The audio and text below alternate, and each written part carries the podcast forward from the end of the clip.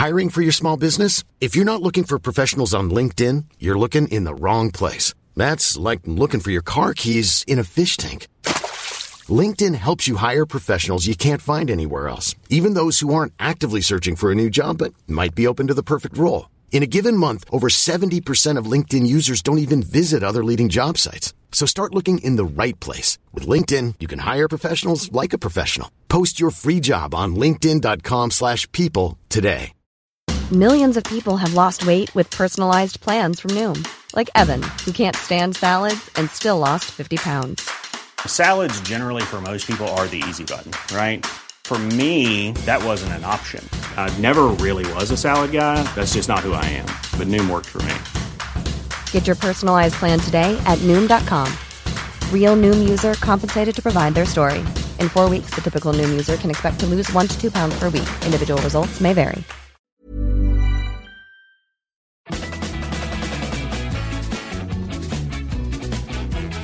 You're listening to FP Interviews, in depth conversations with interesting people. Footy Prime, your almost daily footy fix. Hello there, football fans, and welcome back to Footy Prime, the podcast interview. Sharman's here, Forrest is here, Brennan is here. Wonga's around somewhere. He'll, I'm sure, jump in at some point because he can't go more than more than ten minutes without talking. So, uh, Wonga, wherever you are, um, we'll see you real soon. Um, our guest today is the latest inductee into the Canada Soccer Hall of Fame, uh, where he joins uh, Jim Brennan and Craig Forrest. I'm not sure what it means exactly, but he also is in this year alongside Rhian Wilkinson and Martina Franco. Patrice Bernier, Canadian soccer legend. Welcome to the podcast, mate. Thanks for joining us. Hey, thanks for inviting me. Uh, of course, yeah, you just mentioned I'll be in a elusive uh, group that's uh, part of Jimmy Brennan and uh, with Craig Forrest. But yeah, it's really an honor to uh, be on your show. And uh, yeah, let's talk a bit of soccer.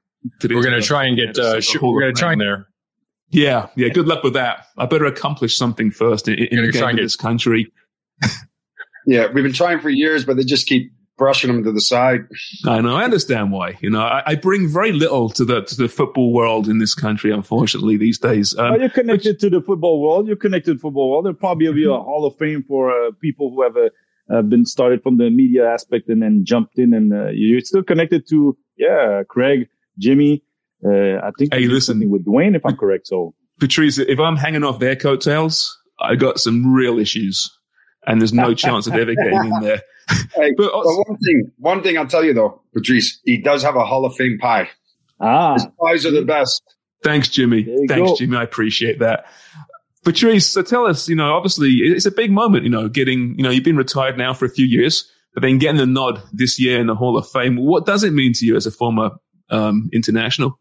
Yeah, I think I'm still getting the grasp of it uh, because you know you you play your career to play your passion. Uh, made my passion my my my job, if you could say if we could say that, if it's a job.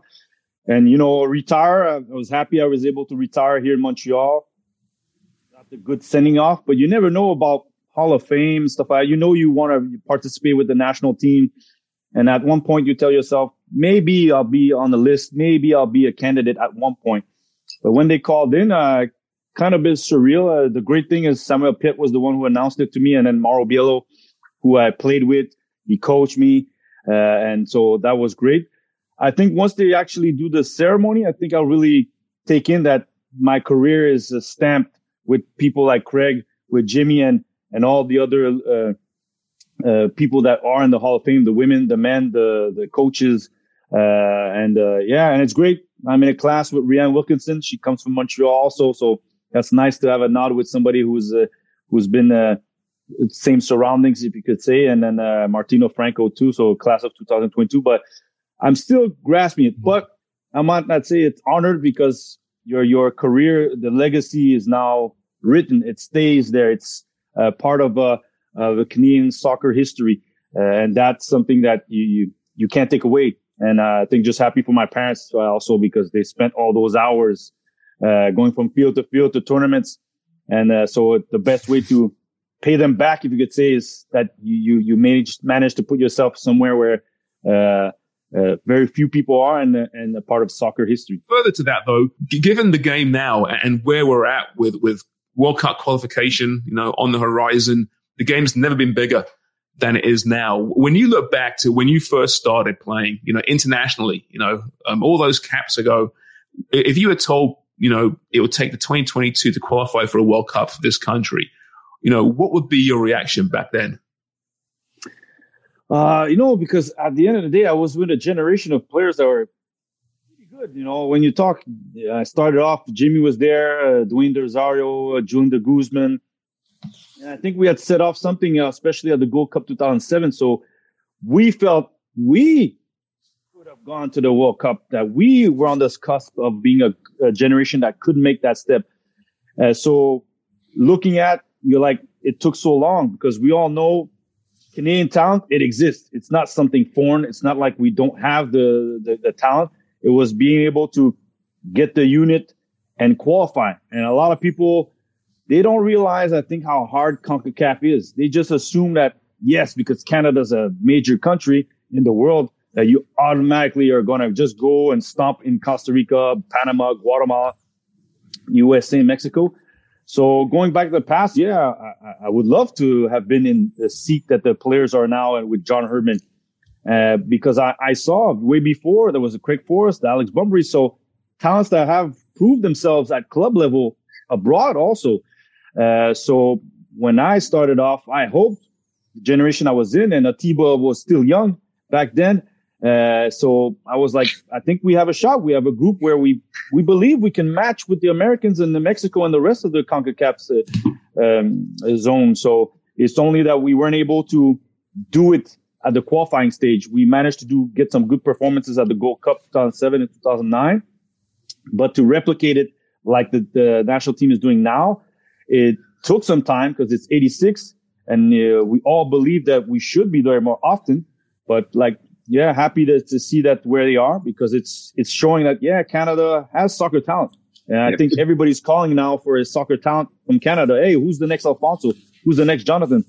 While before it was difficult when you had a Canadian passport and people would brush it aside saying, you know, you're quite good at hockey, stick to that. So yeah.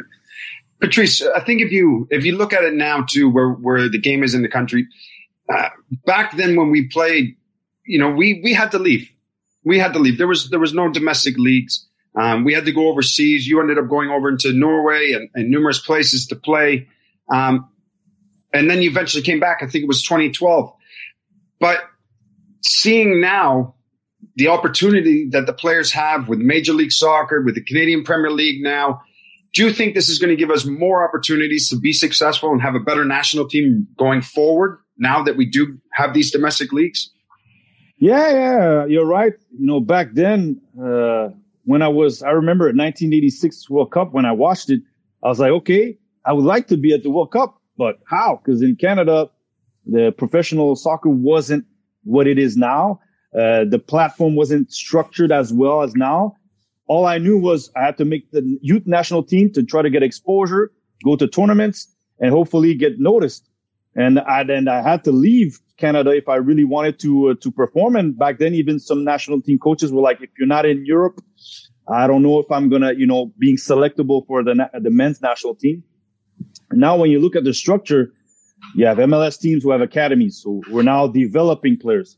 CPL is now uh, up to par, and players were 18 to 24 going, okay, if I'm not in Toronto or Montreal or Vancouver, what do I do? Now you know where you can go and and keep progressing because we all know not everybody's a top talent at 15 or 16 and like Alphonso and then just being discovered. People are like Jonathan, where it takes more time. You have another route. Uh, now being CPL with MLS, it seems like the structure is uh, stronger and clearer. The pathway seems to say, okay, kind of like hockey. We all knew I grew up in hockey and I played it. So I knew I had to be at this level and I had to take the next level, the juniors, to be able to be selectable uh, in the professional ranks. Back then, we all knew it was the national team, youth national team. Hopefully, we go to a World Cup. Hopefully, exposed, and hopefully, you get a, a shot. Or you just go on a trial and you, you you take your chances. And now, when you look at it, uh, it gives us a lot more uh, possibilities to have a player pool. And now it's just looking at the women's uh, department. to have the same here at home so that uh, because I think they're in the same situation that we were as players. They have to leave, uh, or they feel they have to leave to be able to sustain playing all year long and to be able to be perform it with the women's national team. So, but on the men's side, definitely the structure's placed and, uh, it looks, it's looking promising and going to the World Cup. I'm not going to lie. You all know the people now are going to be like, the people who have money also are going to say, Hey, we need to invest into this because it's prominent. Uh, we have success. They're talking about us. And now maybe they'll allow us to be successful for the next few years. And yeah, going to World Cup also allows to have a few million dollars for the CSA to be able to uh, to put in infrastructures. In I think the also the one of the things too, Jimmy. I think with the domestic side of things, both for the women and men, is the fact that not everybody can get work permits in Europe, depending on where your background is from, where your passport's from. I don't even know about the Brexit thing for England now; they're not part of the EU to, um, you know, with, with my passport, I move and uh, make a comeback in, in the EU. But, uh, no, I probably couldn't. The women, a lot of uh, guys at the same situation if they don't even have the opportunity to get over there. Because if you're not in the national team playing 75% of your games, et cetera, et cetera, ranked in the top, whatever, which Canada's fine in, you still can find it difficult to get a professional career in Europe. So domestic league is so important for that. Yeah, it, it is. And I think, look, guys, if, if we're going to be honest as well, when, when we were growing up, uh, Patrice, you know, you in Quebec and, and, me in Toronto, Craig, you out in, in Vancouver. And when we were playing, I played with players that were better than me. That were phenomenal players, but just they couldn't go overseas. There was nowhere for them to go. And I was fortunate enough because I had a passport. I could go over to Europe and play, but a lot of the talent just got brushed aside because there was nothing there. Whereas now, all those young players that are, are great that can't have that that don't have European passports, at least they, they've got something to strive for here and make a very good living playing Major League Soccer. Yeah, yeah. If I take uh, the example to our, our neighbors, uh, it's now taking them. You know, they've been good uh, on the U uh, in terms of qualifying, but the U.S. domestic players are now getting even more exposure, uh, talked about more. And probably now, as you mentioned it, there, the USA passport and the Canadian passport also because of Alphonso and Jonathan, people are looking at it like, okay, where's the next prominent talent? And he's playing locally already at 16, 17 in professional ranks, getting those minutes. Uh, would we have seen in the past, uh, Borges or Waterman going to MLS or MLS young players like Alphonso leaving at uh, 17 for a top talent if they were not already in Europe or with a European passport or situations mm-hmm. where that, that were maybe, uh, maybe more clear or I can't say easier, but allow them to have an opportunity. Now they, uh, we have. So are we set for the next few 10 a decade? I don't know, but definitely the pathway is, uh, is structured and more compact and people know where they can go to keep striving for their dream because we all know you don't know if at 16 you'll be a pro if you're going to make it. It sometimes takes you till you're 19, 20 with games and everything and to develop and, and others, you know, there's early and late developers. And now the CPL, the MLS is giving that opportunity to, and also I would say mentally to be strong, to be competent and to be, I don't know how it was for you guys playing in England or uh, in Great Britain, but when you go there, it's the jungle, and sometimes you have to know what your strengths are. So when you get there, uh, it's another challenge. And but you know who how good you are, and you know how to prove yourself because the mental challenges of playing abroad, uh, not being at home, the family is not there anymore. And back then, you know, uh, cellular phones just started existing, so there wasn't the internet now. So uh, different challenges allows them to be uh, stronger mentally and have the bigger found better foundation to go and perform on European soil or any other uh, uh, national league uh, across the world. And you mentioned that because uh, and the challenges in going or going to Europe uh, aren't easy. Uh, Richie Laryea is a really good example. leaves Toronto, dream gets a great move to Nottingham Forest, and the unfortunate thing with him is the team is flying. They're playing really well. They keep winning. They're winning FA Cup games, and he can't get into the side. And sometimes the national team, as you know, can also hold you back a little bit because the club know you are leaving again in a few weeks. Uh, not that there there's an international break, so they're okay there, but you're still out of sight, out of mind. So you got to be right in front of that manager all the time, and he's looking to try to get in there. And and also John Herdman wants him to be playing first team football to be part of the Canadian first team here too. So there's it's never easy, and it's not uh, there's never the right or wrong sort of pathway. I don't think. No, no, you know, because Jonathan is one uh, example who left, uh, if you could say, early and made his way to Belgium. But you said it because at the end of the day, you you have to establish yourself. Meaning, you need to get the minutes, you need to play, you need to show that you you are the best at your position. There's competition already internally in your club, and then once you go abroad, there's the factor that you know you you have to leave on international leave. How many of you guys? I'm pretty sure the coaches were like, "Where are you going to play? Jamaica?" uh, St. Kitts? Are those vacation places? Or are you really going to play soccer? And I know because I had the same conversations. So oh, yeah. Club, club over country, and you want to go represent your country, but you know when you come back, your spot may be gone because somebody trained that week. And mm-hmm. back then, it wasn't always international breaks weren't always clear, uh, yeah. depending on which division, which league you were in. Uh, so those are things that now young players they can yeah. at least know how good they are and coming in with a status, if you could say, knowing yeah. that, hey, I came into this league and I've proven and the club has invested in me. So I have a fair shot to at least keep my spot because of uh, the, the status that I'm coming with and the experience and the baggage of playing domestically also. And the clubs do have a point. They are paying your wages and they're paying a lot of money to you. So uh, they do have the point. I, I sympathize with clubs about the situation. Well, I mean, obviously with Canada doing so well now and getting a bit of a name uh, around the world, um, that really helps, obviously. Mm. And when we mentioned, you know, Jonathan there, Patrice, uh, Fonzie, Kyle, Tiba, I, I, would think now the Canadian passport carries more weight than in the past. When, when you went yeah. over to Europe, was it tough being Canadian? Were you were you seen as a certain quality of player when you first got there because of your passport? Yeah, because when I got to Norway, everybody's like, some people are like, ah, Norwegian soccer is not necessarily in the top tier. But even when you go there, there's foreign players, and the foreign players are coming from where? Africa, the rest of Europe, South America. You're competing against them, and your country is not known to produce prominent, high level talent, at least known globally. So now that Alphonso and Jonathan are looked at as the best, not the not only very good Kenyan players, some of best at their positions in the world, at least at, at, in terms of top talent. Now, an agent, what are they telling agents? Hey, where's the next one? Can you find the next one? Do you know where he is in Montreal, Toronto, Edmonton, Calgary, wherever? We don't want to miss out. And these Canadian players are good, which is probably opens the door to Richie Laryea, probably opens the door to a Cyle Larin.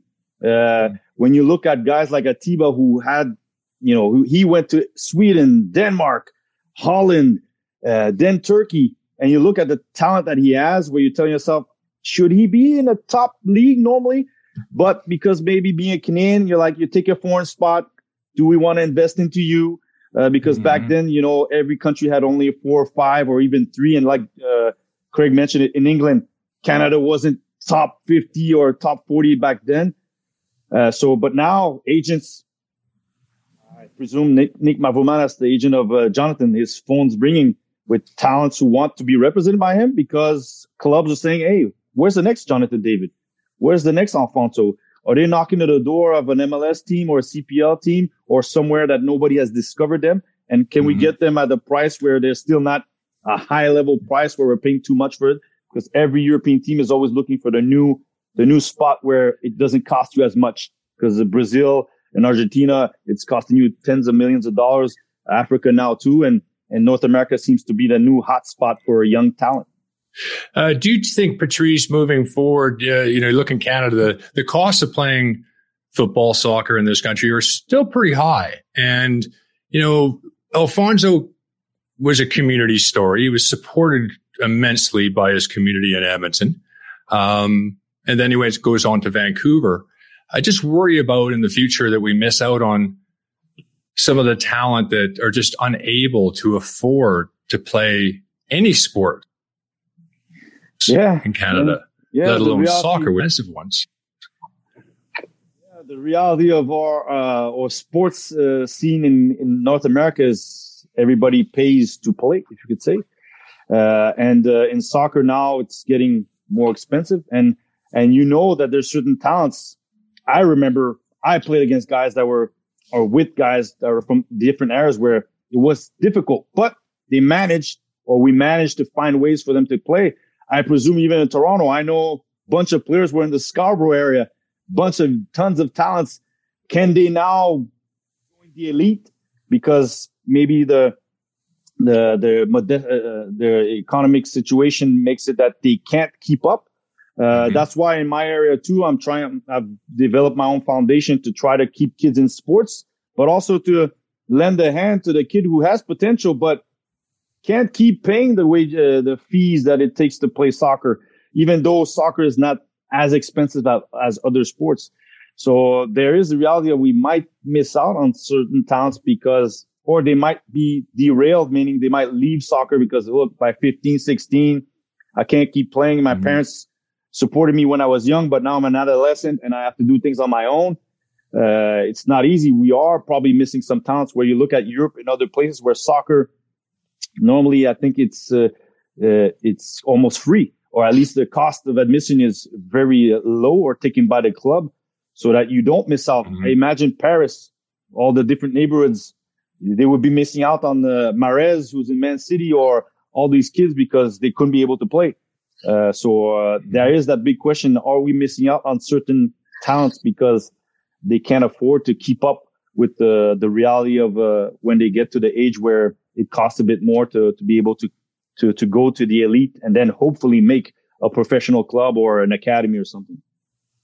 It's interesting, isn't it? We're at this crux right now where on one hand, we're growing as a soccer nation and, and the men's team is fantastic. The women's team is a gold medalist at the Olympics. Age grades are great. The women's under 20 just qualified for a World Cup. Everything's looking great. But then on the flip side, we're seeing now what it costs to play and for your kid to play and the development pathway. Not everyone can, can do that, unfortunately. Is that just the reality of being becoming a soccer nation now? Slowly but surely, there'll be more accountability at every level. Oh, I assume that making the World Cup uh, will open the eyes because we all know tomorrow, if we want to build a rink, a hockey rink, a lot of people, I won't say it's like this, but it'll happen a lot faster than uh, creating a soccer complex. Now yeah. going to the World Cup without open the eyes, saying, "Hey, 2022, we're at the World Cup. 2026, we're going to be hosting the World Cup. Uh, let's jump into this. Let's invest into these young talents." And people, I don't know how what I don't know where people if they haven't read, but football there's a lot of money in it, transfers, and I think it's just now they're realizing, you know what? If we develop players, we could make this a business.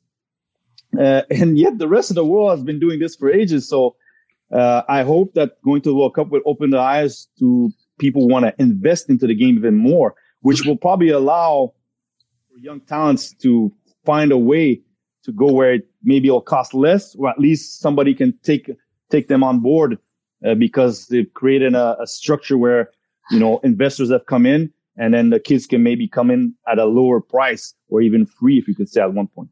Yeah. Yeah. Cause I mean, we could also look guys at the whole picture and obviously the Canadian Soccer Association look pretty good at the moment, but has the development or have the CSA played a major part in the players on this national team? If you go man, right through them, you have to say, well, other than participating at the youth levels and going to the under 20 tournaments, no, no, most of them are, are local uh, Brampton's got a great soccer uh, setup there. Uh, Ottawa and Vancouver, whatever, but they're they're sort of local, and then they go off and do their own thing at a young age, and hopefully make the professional grade. So we have to sort of look at, at it in a bigger way. Is that don't let the success sort of blind the fact that I'm not sure that many things changed, Patrice. Yeah, no, no, there, there's still work to be done. And I go back to looking at our neighbors. Mm. They've gone to what was several World Cups since 1994. That's a lot of millions of dollars every World Cup you go. That's a lot of money that you can now reinvest into infrastructures, coaches, formation, getting uh, talent better uh, equipped, if you could say. they've probably made hundreds of millions of dollars in terms of uh, revenue coming from qualifying to the World Cup. And now that money can be re-injected and now help the CSA go, okay, now how can we spread it and have hubs and that we can't say control, but we're keep on bettering the situation so that we don't miss out on talents, uh, and that uh, that we are connected to all the clubs uh, uh, soccer scene because also we, there's always the the political part of you know the, the CSA, the the provinces, the clubs, but mm. at least now the money would be able to have it structured. How many clubs still have volunteers where it's not necessarily somebody who has a license who's coaching, who has, we are just slowly now working where you have to have a qual- required qualification to be a coach so that we have the proper uh, coaching uh, from the youth, the grassroots, all the way to the different elite levels that they are. And it's not just once you reach the professional ranks that you realize, ah, this is great coaching. Uh, I know Brampton, there's probably FC Sigma, there's places that do have it, but I mean, are, are there's not that many of them. And, and that money coming in from qualifying for World Cup will probably help out and probably help out structure a women's league also. Because we all know there needs to be investment there so that the girls don't have to uh, all go uh, abroad or down to the down south to the U.S. to to be able to play uh, to make their passion their uh, make a career out of their passion. Obviously, you mentioned the World Cup coming in a few years' time. Pretty soon, Patrice will know who's hosting games. We know Toronto is. Um, there's rumblings Vancouver are back in the mix big time as well. What's the conversation like right now in Montreal? Uh, Montreal, it's pretty much dead so far. We we were in the mm. conversation. We were candidates. Now uh, I do not understand. Like I said, I don't think sometimes people see the bigger picture. Uh, I know the reality of COVID maybe has changed the reality of the province because uh, a lot of people are saying Montreal didn't want Montreal wanted. It's just the backing of the province didn't come uh, because the Big O needed a lot of renovations. Uh, but the biggest question I have here, and this is solely as a Montreal, is we have this big stadium that's been there for decades and we haven't renovated it. While most cities in the world have uplifted an old stadium. If you look at Wembley, was a myth- mythical place in soccer, they've decided, decided like, look, let's make this a new place for fans, fan experience and for other events. Cause people are always thinking, Oh, it's the World Cup. No, it's for other events that you could probably host after the World Cup. So it's, I'm sorry to hear that Montreal is no longer in the running. And now like Vancouver has an opportunity because I think they were not, they, they decided not to go in early on. Uh, so for here, as a fan, I'm, uh, I'm, uh, like, uh, it's sad because this is the biggest event in the world. It's not, mm-hmm. it's not just uh, an event. It's the biggest event in the world. And we won't be able to be part of the party. I'll have to go to Toronto or fly to fly to Edmonton to, to watch a game. It's, it's so, crazy. Uh, Twenty years I've been doing this business. Twenty years, and every year the, the term "the Big O needs renovations" comes up. It's crazy, eh, Craig? I mean, yeah, but this was the perfect. Even the Stade Saputo, people were saying needs an uplift. This would have been able to use that money uplifted so that you're relevant for the next 10, 20, 25 years. And that, that's the part mm-hmm. of why sometimes I understand it's money it's not my money. Somebody has to invest it.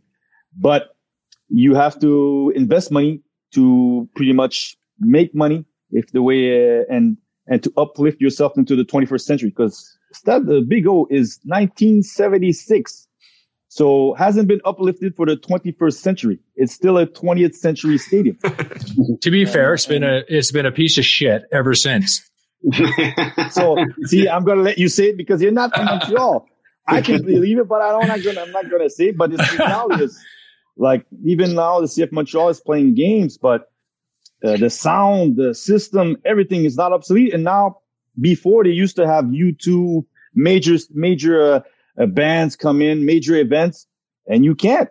Uh, and even yeah. the roof, uh, it snows just a little bit. You have to postpone games. So it's the reality yeah. of. Uh, I I'm looking at it as a pure fan amateur, but I'm telling myself they could have invested, and this is money that would have been can't say well invested, but uh, would have been able to renovate and put yourself in the 21st century. And and let's hope have youth World Cups, have other events. If not one mm-hmm. day the Olympic Games, you never know. But at least you would be state of the art. Because at one point you're going to have to either you tear it down or either you put a lot of money to put it to do something with it so that it could be used uh, for the Montreal public and for uh, uh, events. I think Stade Saputo uh, being made uh, at a level would have been a better thing than the Big O, just as well as the fact that the the whole community of Montreal see the Big O as just a money pit ever since 1976. It hasn't worked properly. It's just been one thing after another. So putting that aside, invest in the Saputo Stadium and, and make that a right next to it. You got great facilities right there. Yeah. But the, again, you would the, have the, to expand it. Everything, everything is on the, uh, you, uh, they call it the RIO. It's pretty much the Olympic committee or Olympic, uh, territory. So the Stade Saputo is on it. So right. even if Joey Saputo wants to uplift, he needs the approval of the city and the approval of the there because you know why the back end of the stadium is open? Is because yes. the tower. You need to see the tower. So there's rules and regulation that don't allow Mr. Saputo or the Saputo family to go, you know what? We might want to get the World Cup. Well, let's boost the stadium to 45,000. Uh, but I can't do it because I need approval. Wow. Uh, and then after that, it's what does it look like on the, on the Olympic scene of all the different, uh, uh buildings and complexes that are mm-hmm. on, uh, the platform. So therefore, it's not that as simple. That's right. It actually reminds me because I, I remember talking to somebody there about the gap you know, down the main, so they're closing that in. Yeah. And they're like, no, no, we can't because the village was there and there was some, ma- some agreement that you had to have a line to the actual town. Yeah, you have to be able to clearly see from the village. You have to be able to see the Olympic because that's what they sold in 1976 when they all uh, it all happened. Wow! And now when you build something, it's according to certain rules and regulations of the area you know, it's funny, but even having hosting small events just outside of Saputo Stadium, that's mm. hard too. Because uh, I'm the first one to say, how come we don't have like kids stuff happening around the stadium so that there's, it, you know, it's a happening being around the stadium, and all that comes with approval of the Olympic, uh, the Stade Olympic Committee that uh, manages the whole uh, whole platform where the Big O is, the Stade Saputo, and all the different little uh, uh, platforms that are in the complex. So, so you know, uh, so that's the reality because we all know, okay, maybe the big O, skip that. That's a poodle. Would have been nice. I think that in B- BMO, that's what happened in Toronto where they're upskilling it so that they could host a, a, at least have the, the seating arrangement for a World Cup because I think it's like 43,000, the minimum you mm-hmm. have to have. Mm-hmm. Uh, so that's reality. So uh, I'm sad, but Montreal could have had that, this big uplift and create tourism. Uh, the evaluations yeah. that were made were very positive in terms of revenue being generated into the city uh, because of the World Cup and probably after it. But uh, we are not in hey. those seats, so uh, it's not we're not the decision makers for that reality. Look forward to seeing you in Toronto. You know? yeah. hey, listen, I'll tell you what, when, when, the games kick off for that, and it's not just, you know, 10 games in Canada, it's not just a few games in each city, it's a festival for a month, right? That's what it is. And there's going to be a number of cities on opening kickoff thinking, what the hell were we thinking? Why did we not jump into this? It, it's ridiculous. And that's why I think Vancouver have now realized, man, what were we thinking? Let's get back in the conversation. And that's what we're hearing is going to happen. So it's, it's crazy. Give you example Real Madrid came to Montreal. Chelsea came to Montreal. And they all liked the training facility at Nutrilait Center. And the reality is like, hey, you know, Montreal's a nice city. And we could just fly in, fly into New York and come back and train and be in an environment that we, we like. And then you mm-hmm. discover that the city is somewhat, in terms of Montreal, somewhat have European flavor. Uh, so all that. And if those professional clubs thought about that and came back because Real Madrid came twice, uh, you would think coming to the World Cup, maybe other teams would be like, you know, yeah, let's come come back, have a host a game here. Uh, you know, all the you see all these big games that are played in New York, the promotion for Argentina to play Brazil. Why can't we have those in uh, in Montreal, Toronto, or Edmonton, or Vancouver, or any other city?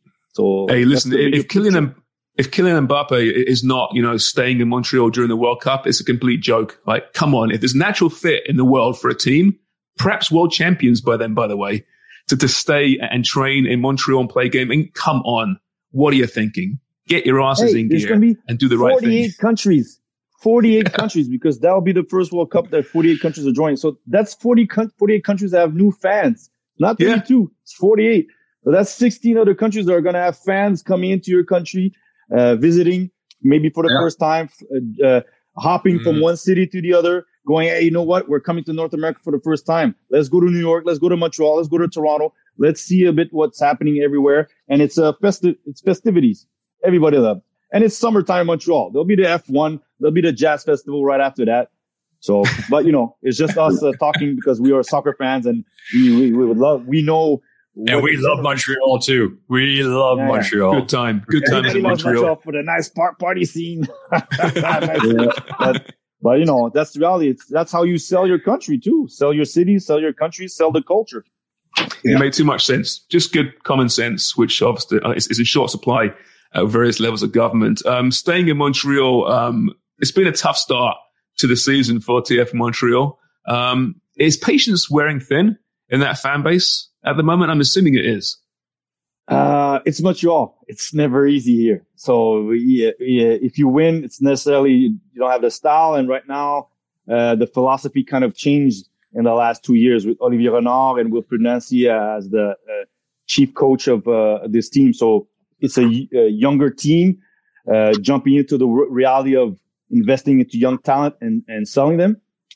Uh, last year was a good season, even though they made they make the playoffs. But now expectations are this team should be a playoff contender, and the beginning of the season is not necessarily as uh, as prominent. The, maybe the factor that the first leg they played Santos Laguna, played very well in the second leg, qualified. Now people uh, start maybe uh, assuming that the team is even better than what it is, uh, because I keep reminding reminding people 2015 the first few months we were poor in MLS, but we made a run to the final, and that excited a lot of the people. So maybe on Wednesday they win the game against Cruz Azul, the second leg. People are just gonna jump back in on realizing, oh, you know what? There's something happening now because they're going to the semifinals. They, it could be a possibility, and it could be an all MLS semifinal. So telling yourself, hey, you know what? We've beaten this other team, so we probably have a shot to win the the cup. Uh, so it's a difficult. It's a young team. Uh, there's a few injuries also.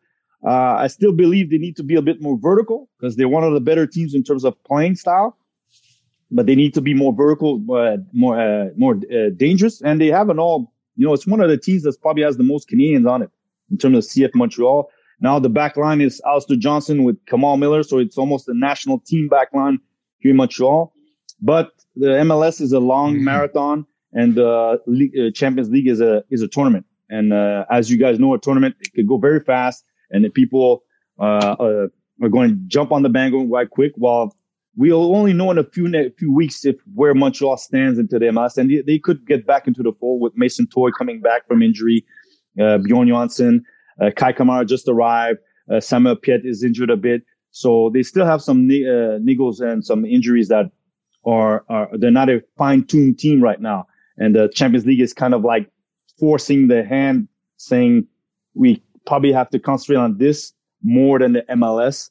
Uh, so we'll see. We'll see how it all goes. Uh, trickles down by Wednesday because they're playing Cruz Azul, and uh, the first leg was not great, but the result was favorable. I remember uh, a few years ago uh, when they were playing in that uh, against uh, Club America.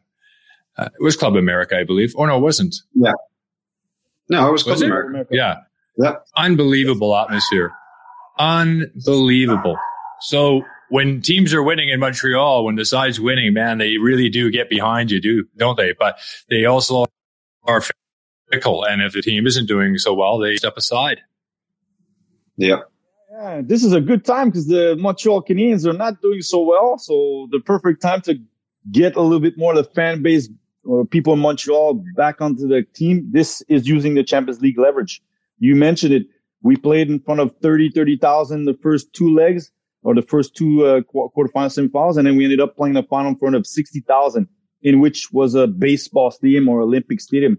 So if they do pull out a result on Wednesday, which is possible with only a zero one, uh, they could get the, the, fan base back on and people jumping in and rea- realizing there's something possible, something happening. But when you go to MLS and then you lose, uh, that's the reality because they all do have five losses in the last six games. So that's necessarily positive, but uh, Champions League is a tournament, so uh, you can win the next game and then uh, get the people back on.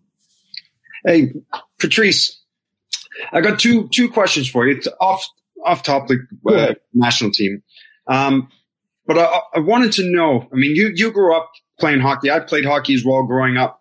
Um, you played at a very competitive level in Quebec, right? When did you realize that you wanted to be a professional footballer rather than a professional hockey player? Because the standard that you were playing was very, very good at the time. Actually, then, I wanted to be a soccer player really early on. Uh, if you all remember, there was Soccer Saturday back then. That's right, uh, Graham Leggat. Pretty sure you with Graham Leggat, and I used to tape every Saturday morning. And uh, my because uh, I used to live uh, away from home for hockey, and they didn't understand the the uh, the the house the the people who usually house us. They didn't understand because I was playing hockey but watching soccer all the time. uh, it's just you're in Canada, you're excelling in hockey at the stage where the next level is going to the NHL or at least professional ranks. So I couldn't say no, and back then I, I could balance both. Uh, but uh, in my heart of hearts, I knew I wanted to play soccer. I already my father refused uh, trial uh, refused for me to go at the uh, academy in France because hockey was doing so well. And uh, he probably hoped that I'd become the first PK Subban be- before PK Subban exists. So, yeah. Uh, but mm. once I realized talking to a uh, scout back then who told me, you know, you're good, but you're a defenseman, you're five foot 10. I was uh, like 175 pounds. He says, taking on some weight is one thing, but growing, I don't think you're going to grow at 17, 18. And, and then I understood you know what? Uh, it doesn't seem like I'll be reaching the NHL ranks. So, and the national team was, I'd done, done well. I was with under 17, the under 20, and I was uh, jumping into the under 23. Uh, so I told myself, you know what? I'm going to concentrate fully on soccer. And I had a soccer scholarship waiting for me at the same time because yeah. I chose to concentrate a little bit more on hockey because the culture here was, that was the reality. I, I couldn't go, yeah. hey, you know what? Hockey, uh, brush aside. I'm going to go full out on soccer. And then yeah. once I chose soccer, I'm happy. Allowed me to have an 18 year career and uh, talk with you guys. And at the end of the yeah. day, still allowed me to be in the Hall of Fame. So I would say I made no. a correct decision. You, you, you did make a great choice. Look, I mean, I, I played alongside you and you're one of my, one of my favorite players to, to play with, especially in that middle of the park, just the way you read the game. You saw it very comfortable on the ball and, and you passed to me. So I really liked. I remember Jimmy running down the left, making no sprints, and it's like, ah, Patrice will be there to cover. It's all good. now the next one, though, the next the next question for you, Patrice, is you know you, you placed for some some great clubs. You you got to do what we got to do was was travel and live overseas, um, which uh, our our sport allowed us to do so. And I think if we had a, another job, we wouldn't be uh, able to do that or travel as much as we did. Now, you lived in one of the most northern cities in, in, in Europe and played for, I think, might be the most northern city in, in European football, Tromso. Tell me what that was like living there with only having a certain amount of hours of light a day during that winter period. Uh, like you, you mentioned, you know, it's crazy what we do to just play the game. And, and that was the ranks to go play pro. Uh, so when uh, the opportunity went, uh, got transferred to uh, Tromsø in the north, which is yes, it's the furthest country, uh, furthest city in a top flight league, if you could say, or first division. Uh, and there, the, the, you know, the funny thing is in the south of Norway, when I moved there, people in the south were like, I would never go there. It's so dark in the winter. There's a lot of snow. And I'm like, wait, I come from Canada. Snow is not a problem. The, the, the darkness, that's something that in the south I kind of saw it, but it was 10 o'clock. It was still grayish. Yeah, you saw a bit of darkness, you could say. But once you I reached the uh, Tromsø in the north, and I was summertime, uh, there it was 24 hour daylight. It's crazy. Pretty much, you you have to have shades. You have to uh, block out because you come out of, and I'm not gonna lie, we all know we played. Once in a while, you went out with your teammates and you come out, it's like broad daylight, it's breakfast time. so it was crazy. But when you go around October, it's getting a bit darker. And by November, there is no uh, daylight. Uh, it's only a grayish period around nine to 10 o'clock to 11. And the rest of the day, it's pitch dark and you lose track of time. And in the winter, you're pretty much like in darkness all the time. So it's, you, you have to find ways. And I was living with other Canadians. So Kenny Stamatopoulos was there. Lars Hirschfeld was there. Steven Alvedon. So we hang out together and we found activities to do because you can get lost in track of time, which with the winter, you're like, wow, it could be depressing because you're going to training, it's grayish. You finish training, it's pitch dark. And, and then oh, like, no. What, what, am I going to do? And it's like two o'clock in the afternoon. Uh, you know, it's not party time yet. It's not till eight or nine. So or midnight. Uh, it's a crazy. Yeah. Yeah, exactly. But the factor is the summertime was fantastic because o'clock at night, it was like it was six o'clock in the afternoon and you're having barbecues and you lose total track of time. Uh, but it's an experience. Uh, the, uh, you know, and I saw, I must say the most amazing thing I saw was uh, one of my teammates brought me to this place and there's a lot of mountains in the north of uh, Tromsø. And I actually saw the sun go down and the sun come back up. The, the sky was still blue. It's just, you see the sun slowly disappear behind the, the mountains. Uh, you see the rays, but you don't see the sun anymore. And for me, it literally felt like it was a few minutes. It probably was a half hour, an hour. And then the sun goes back up. And that's a place where I would have never seen this. We do see it ourselves every day, but I saw it literally watching at it and uh, wow. pretty much the sun disappearing and popping back up. Some of the most ex- best experience.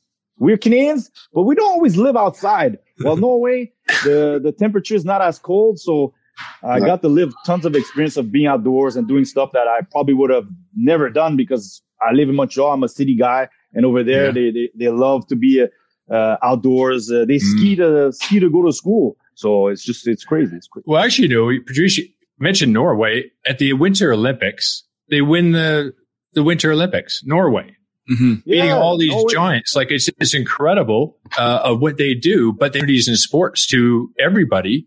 And but what I understand is their methodology is participating, getting outside, enjoying it. And it just creates this unbelievably sporting country that does incredibly well, uh, which is an incredible yeah. that they could win the Winter Olympics. You, you and, have to and, give them in terms of, of their setup. It's, it's, uh, it's great, incredible. The one thing I always hated or hated is I got used to is because, uh, you know, you know, Craig, uh, Jimmy, you guys played where when you lose a game in premiership, whatever, it's the end of the world. When I played in Germany for Kaiserslautern, you lose a game, it's a crisis. You lose two, yeah. it always everybody wants to cut your head. You bad management, bad players. When you're in Norway, you lose a few games. It takes a few games until people realize, okay, the team's not good. Uh, the mentality is just different. And like you said, the methodology in terms of sports, it's uh, everybody almost grows up. Uh, uh they grew up with like skis, so cross cross country skiing is is almost the number one sport there with soccer and uh, and then mm-hmm. everything else. And they try out everything. I remember preseason where we would be doing tons of different sports, different activities, uh, uh, running the mountain, uh, mm-hmm. cross country. I actually did first the first time in my life cross country, and we are doing competition. And the Canadian, the Swede, and there was a Finnish guy. We were the poorest of the of the skiers. So, but it was great because we touched a lot of other sports, and they really badminton, volleyball. They invest into sports, but you have to understand that per capita over there, their country is so rich that everybody could be a millionaire if they yes. really if they wanted to give the money to yeah. everybody in the country. Everybody yeah. would be a wealthy millionaire. That's how well they they are in mm. terms of a uh, of country. And but like you mentioned, sports wise, it's great. Do you get any of those guys on the skates? Uh, you know, it's funny. No, Norway is not like Sweden uh, or Denmark or Finland. Finland and Sweden are more hockey, yeah. or say hockey is ingrained. Yeah. Norway, it's really cross, cross country skiing. They have hockey, but what I saw, most junior major players here could perform there uh, very well. While in yeah. Sweden, the level was very mm-hmm. high. Uh, so they're a lot more on being on their skis and, and, uh, and, uh, you know, and a bit of speed skating. And, uh, yeah, you should have done that. Uh, then, yeah. it, then, it, would have been laughing. Nice. You're wasting your time there, Patrice. Jeez, come on, man. I, I guess now also football white football world, legs, they uh, good for the legs for soccer. yeah. well, I mean, listen, with Haaland now, they have that that transformative figure, right? A guy that could be the very best in the world, and that could really help the game even more so, right? A guy that can really sell, be the poster boy of, of Norwegian football. Patrice, we're out of time almost, but I want to ask you: you're a busy guy, TVS Sport, obviously, um, but EnovSport is one of your, a business you're, you're really involved in. Tell us about it. Yeah, EnovSport about three, four years ago, uh, a, a man who actually is good with his hands and creates uh, equipment came to see me, and I jumped in to become a uh, an associate, and uh, and now we generate from Montreal. Uh, most ninety five percent of all the stuff is bought here and created here, so it's you know locally made. Uh, we make rebounders, small goals, mannequins, uh, and soccer equipment. When he came to see me, it's just to try it out, and I really liked it. Uh, it was uh, it's a great uh, venue. If you go on the website, it's enovsport.com. So e n o v sport.com, and you're gonna see uh, the different types of equipment. And also, you know, uh, I've tested it with the CF Montreal, so it's professional approved, you could say. and um, but it's yeah, it's just jumping into. I know there's other sports companies that are there, but they're usually American or otherwise and we're trying to you know create ourselves to be known and to realize that this is prominent, very good quality equipment made here, uh, and that we are trying to you know, establish ourselves uh, in the soccer market and to uh, to you know give it for the kids, for the coaches, and for clubs who are always looking for uh, places to buy stuff, and also which is really good. It's easily be storable, meaning you could fold it, you could put it in, a, in your car uh, easily and transport it to fields and, uh, and everywhere. So uh, it's definitely uh, something I'm jumping into and hopefully make it known a little bit uh, here in Montreal and Quebec and hopefully across Canada.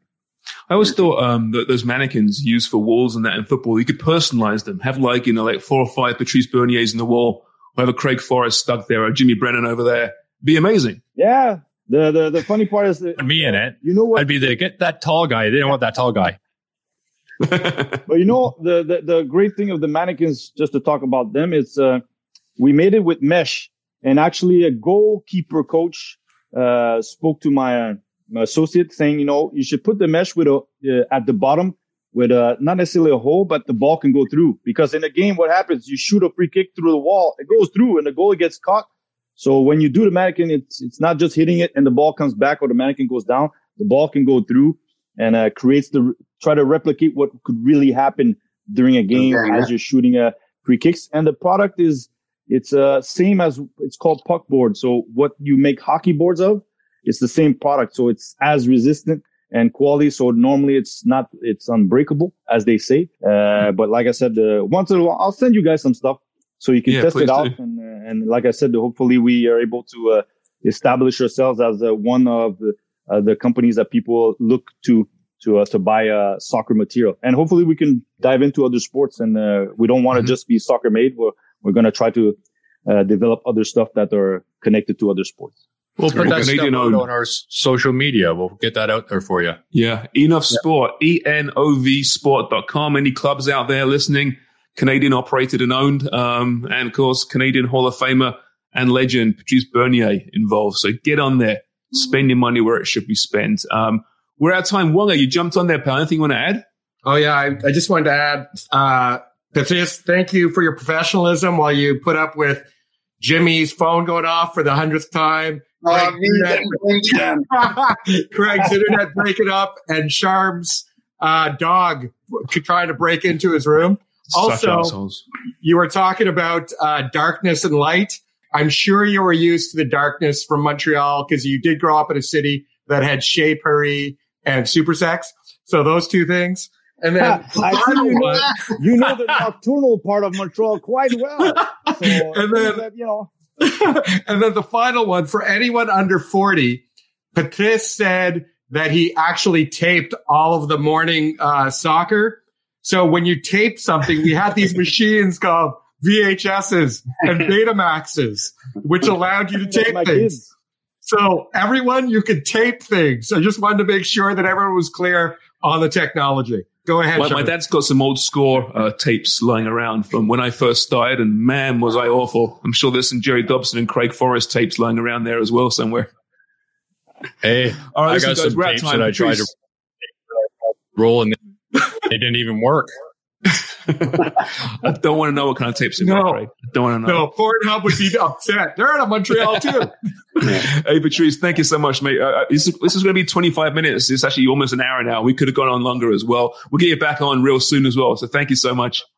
Hey, thanks, guys. Always a pleasure, and always a pleasure to keep talking about the game. It's great stuff to see, and uh, yeah, we'll probably be talking about the World Cup very, very soon. Hopefully in Montreal as well. Patrice yes. Bernier, thank you very much. All right, fellas, Thanks, that was guys. a fun show. As always, um, please make sure you like us, you subscribe, you follow us, you tell your friends and family all about us. We're back later this week with Footy Prime, the podcast.